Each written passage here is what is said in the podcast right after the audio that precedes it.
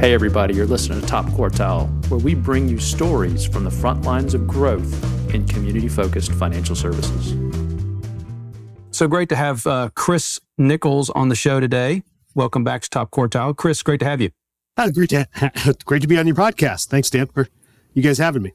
Sure. Um, well, as we get started, tell everybody a little bit more about your background and what you're doing right now at the at the bank.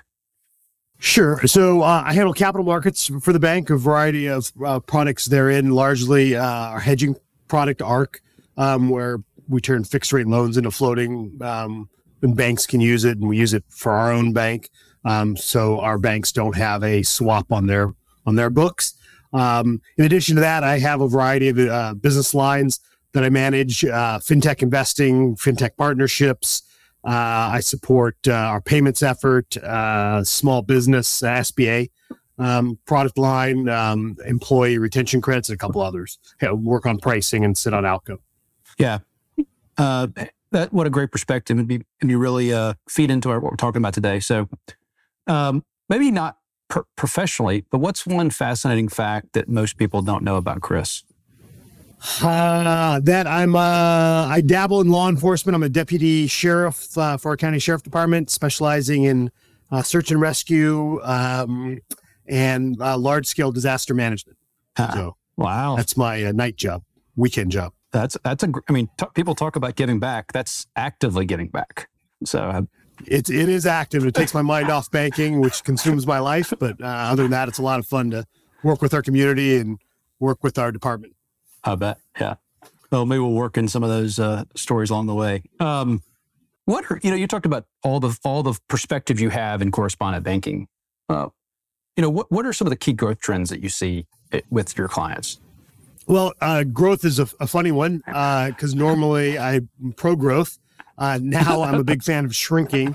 So we we spend a lot of time on looking uh, at our cost of capital here at, at SouthState, but also when we work with our community banks uh, across the, the country, we often start the conversation with what's your cost of capital? How can you become more efficient? Right now, the cost of capital is around 12.5%.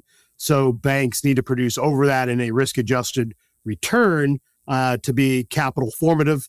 Um, if not, it's best to shrink. Uh, and so, you know, the, the calorie, to that is a lot of banks are growing themselves out of existence, and the faster they grow, the faster they're going to go out of existence because they're not producing uh, their co- over the cost of capital to attract new capital to support their growth. And so now is a particularly precarious time, precarious time, as you know, in that you know looming potential credit crisis, um, you know, the cost of funds ramping up, all that presents some challenges, uh, both you know in the past year, but also you know for the foreseeable future of what will happen. And sometimes we think that, you know, hunkering down and just surviving the time and positioning your bank to thrive in a period of, uh, uh, you know, chaos or uh, dislocation is probably the best strategic move. Yeah, so that's that talk about talk about growth in a long term basis, right? The best move to position yourself to to to survive and thrive is is just what you're talking about. So uh, you know, as you were talking, I was remembering the old um, Saturday Night Live sketch. Remember the remember the the sketch about First Bank of Change? You know, that's right. so you're saying that they're saying that growing uneconomically is not growing at all, like the First Bank of Change. That's right. Uh, that's right. Cool. So in that context, what are some of the what are the, the I mean that that's sort of a non-intuitive growth driver, but it's a real growth driver. What are the how are you focusing on enabling that uh, with the clients you're working with? Yeah, so a couple different dimensions to that, but one is, you know, really, you know, our job, or I believe every banker's job is to collect profitable customers yep. and be engaging to them and be relevant to them. And so that's the question that that comes in obviously many flavors, but we look tend to look at a lot and preach, you know, lifetime value. Yep. How, you know, it's not just your cost of funds today, as you know, but your cost of funds over time in an up rate and down rate environment. And so, you know, that's very near and dear to our hearts. The work that you guys do, and we're fans of of uh, your work and the firm's work um, in in being quantitatively focused on producing the best long-term customer value and that means you know sometimes grabbing lower margin um, uh, loan customers while working with them on non-maturity deposits and trying to figure out how we can do a better job at marketing, sales, product development. And so when we talk about growth, we always talk about quality growth and scale, and we're always cognizant that of of the quality of that growth, and the more the higher quality of that growth can be, the faster we'll put it on.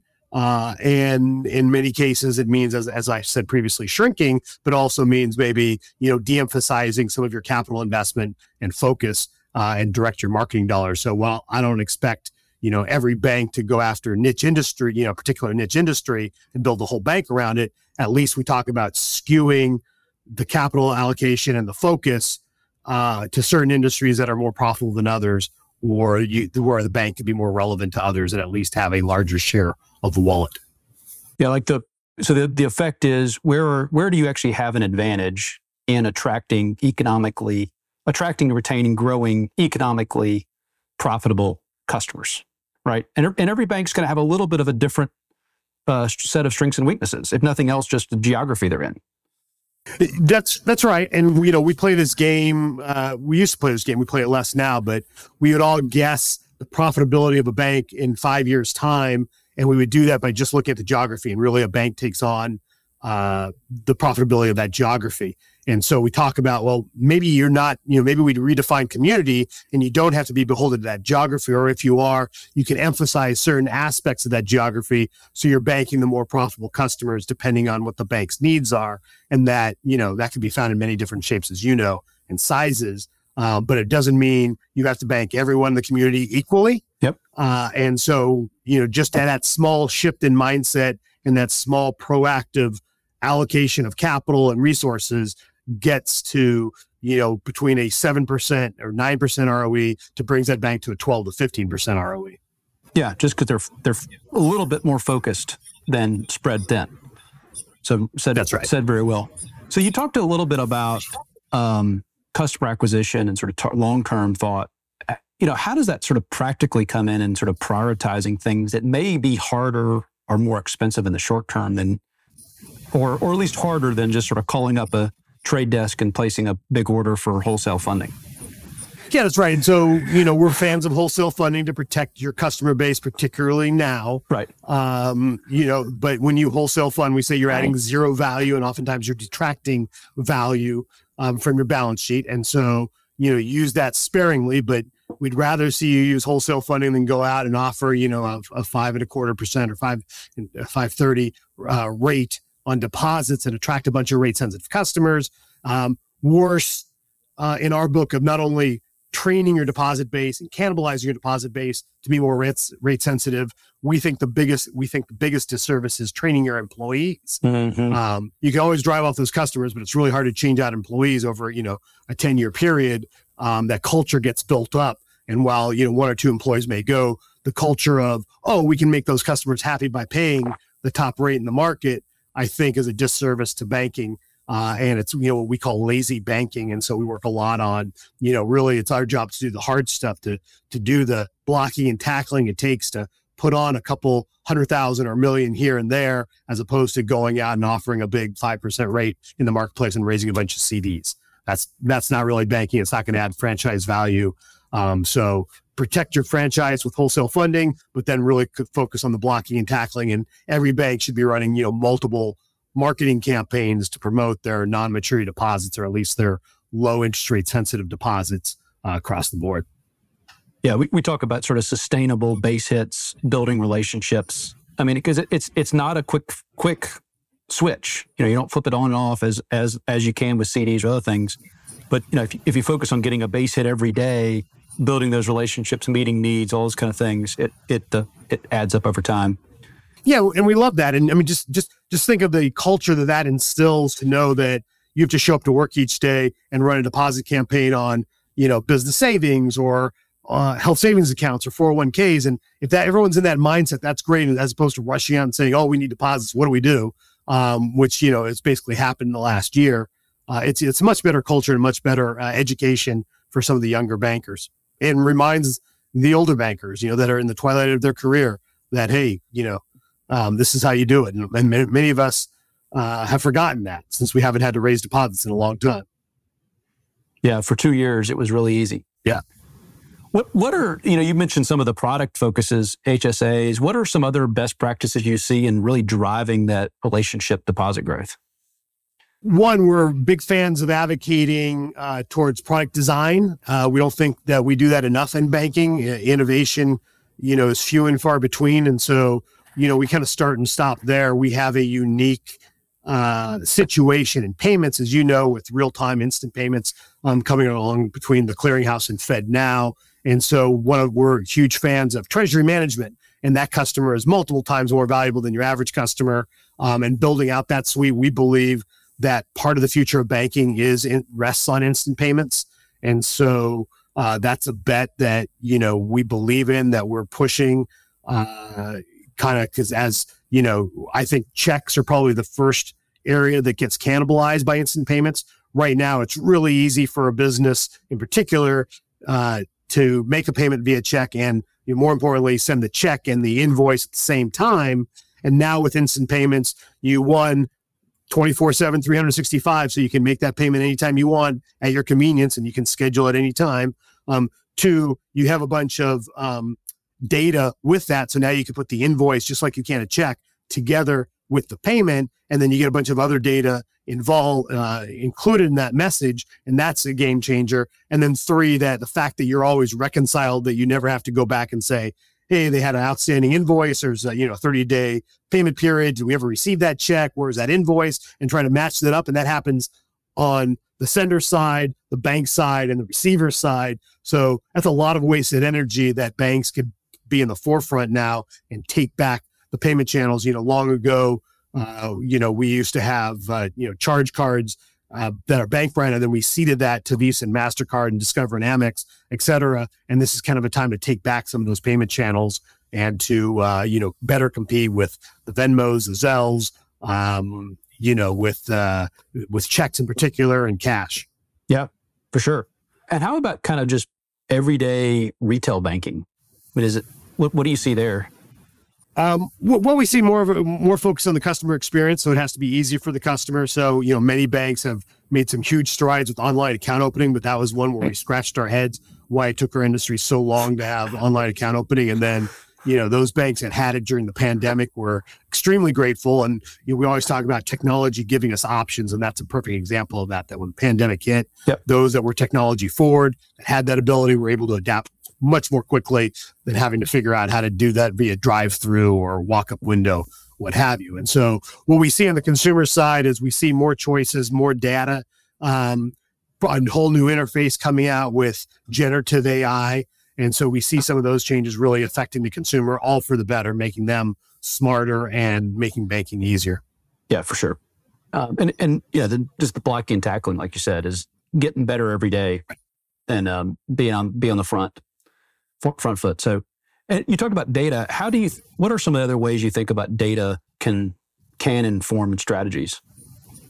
Well, you know, you know, data's all around us, and uh, I think in this day and age, if you're still mass marketing in particular, you're not doing it right. And so, we have enough data on our customers as an industry to get very personalized, and whether that means you know personalized deposit pricing over time, um, you'll see more and more of that.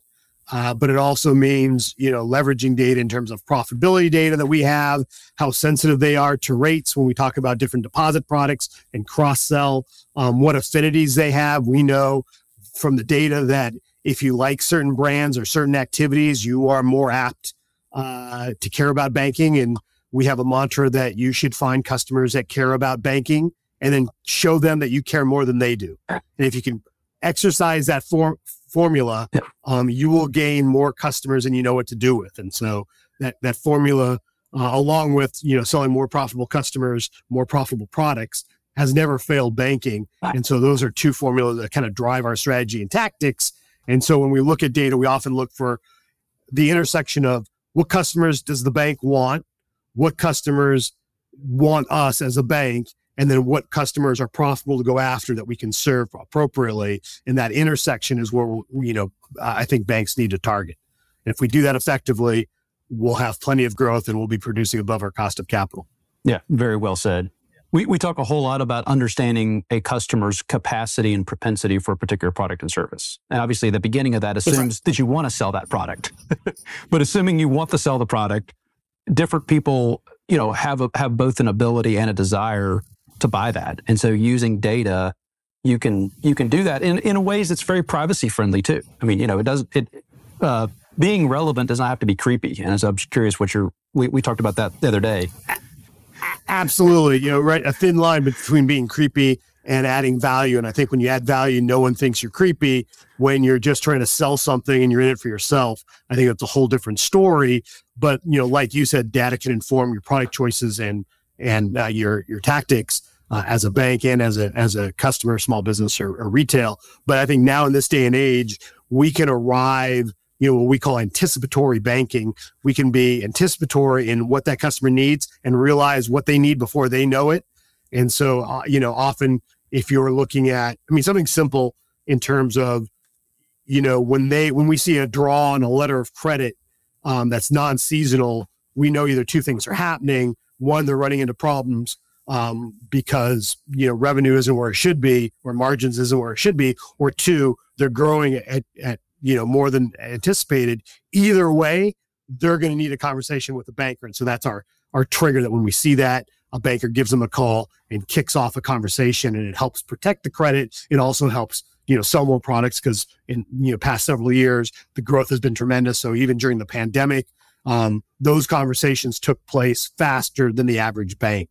And so we, you know, kind of pride ourselves on having that focus overall as, as bankers. And that also means you know, if you're spending money to fix up your house, you go in the house for a couple of years and you start fixing that up and you, we see, you know, transactions from Lowe's or Home Depot, we know that, hey, you may be getting ready to sell your loan, uh, your house, and you may want another loan. And so we can do some cross marketing in our industry um, for that. And again, before they go to a realtor, before they even look for a new house, before they even look for a new loan, we can be right there providing them intelligence, providing them rates, providing them structuring ideas on, you know, what a potential mortgage would look like to help factor them in and make the, the customer smarter.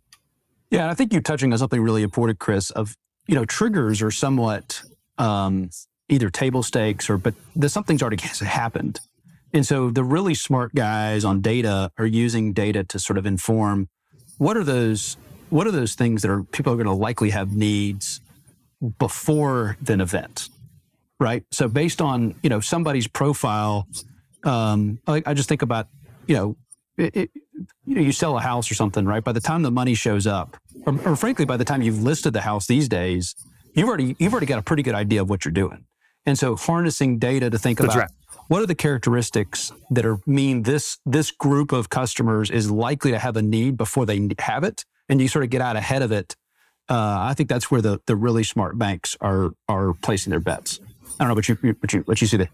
Absolutely, and we see this huge shift in the industry with generational transfer yeah. that a lot of people talk about. But when you look at the practical application of that, we know you know we, we like to purchase data to know about our small business customers and trying to figure out what is their exit plan. And when we see the age and we see the value in that business, we often have our, you know, bankers ask, find out what they're planning to do. Because if they, the minute they say they're going to pass it on to the next generation, they say, oh, I got my son or daughter working for me and they're going to get it. That has a whole different meaning than if they're going to sell with a whole different set of you know engagement strategies that banks should employ and that's you know one thing that's taking place over the next five years that this huge generational wealth transfer that we can really do a service to our customers and lock in that next generation into our bank by being proactive and helping them think through some of the issues uh, before they you know actually sell the business and let the you know kids run away to another bank um, which is probably going to be, you know, JP Morgan or Bank America. Um, we should probably keep that in the community banking sphere. Yeah, very well said. All right. So it's kind of, I mean, the time's flown, but, you know, kind of as, as we think about wrapping it up, um, you know, you, you sit in a very unique spot in the industry. Knowing what you know now, what type of things do you think when we get to the to the uh, end of 2024, and I when we get to 2025 and we're looking back on 2024, what are the kind of things you that we will all wish we knew now? That's a great question. Uh, I haven't had that question before. Oh. Um, listen, I, I think um, banks need to be focused on, uh, you know, obviously controlling deposits and marketing yep. non-maturity, lower cost deposits. Um, same, they need to pay attention to credit. And I think in 2025, we're going to look back and say, well, everyone knew that. We didn't place enough emphasis on it. Because um, I think that we, we have an unprecedented time, given the rise in rates, given the number of balloon mortgages uh, that we made on the commercial side or rate resets that, you know, this borrower is going to go from three and a half percent to eight and a half percent and is going to be shocked by that. Um, the drop in value of commercial real estate, office in particular. I think some of these things are going to have reverberations more than we really know, and we're going to lose 100 plus banks um, easily at the next downturn.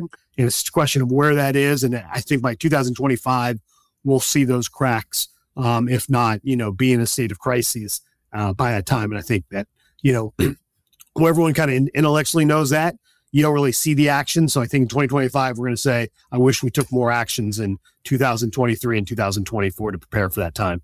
And you'll see deposit costs continue to rise up um, from them. I, am not sure we've seen the brunt of um, how far deposit costs can go. I don't think it's like last cycle. And I think with the Feds, as the stimulus dies down, um, from you know the infrastructure bill and a bunch of the CARES Act, et cetera. Uh, I think you'll see more pressure on banks. I think as money runs off from quantitative easing or tightening, um, you'll see more pressure on banks and the rise of um, the direct banks with their you know higher rates and the rise of money market funds. Um, and, you know all these banks weren't really banks. You know the American Express and the CITs of the world that weren't really that active at the last uh, upcycle in rates. We're now going to have more pressure on us going forward.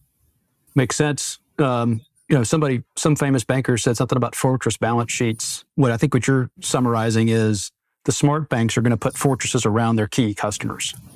Um, around the customers, around their balance sheets, for sure. I think it's a time to watch your growth, make sure you're adding, you know, sacrifice earnings for, uh, you know, quality credit and qual- quality depositors that are not going to be that rate sensitive, that are going to stick with you um, while increasing li- liquidity and you know controlling you know cost of course but i always say you know we need to be effective before we're efficient and so this is a great time where we see many banks just cutting costs trying to you know worry about their margins next year and try to be efficient more efficient but really they should be more effective and by going after some of these strategies um, marketing some non-interest rate deposit um, applications uh, you know, focusing on tight on better credit and going up in credit quality, all those tactics I think will pay off handsomely by the time we get to 2025 and build that fortress balance sheet customer base.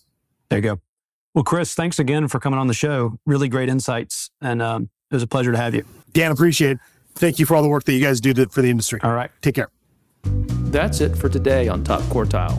If you haven't already, be sure to subscribe to Top Quartile wherever you find podcasts on any podcast app. And while you're at it, we'd really appreciate a five star rating. And if you're interested in getting an opportunity assessment, head over to infusionmarketinggroup.com to learn more. Thanks for listening.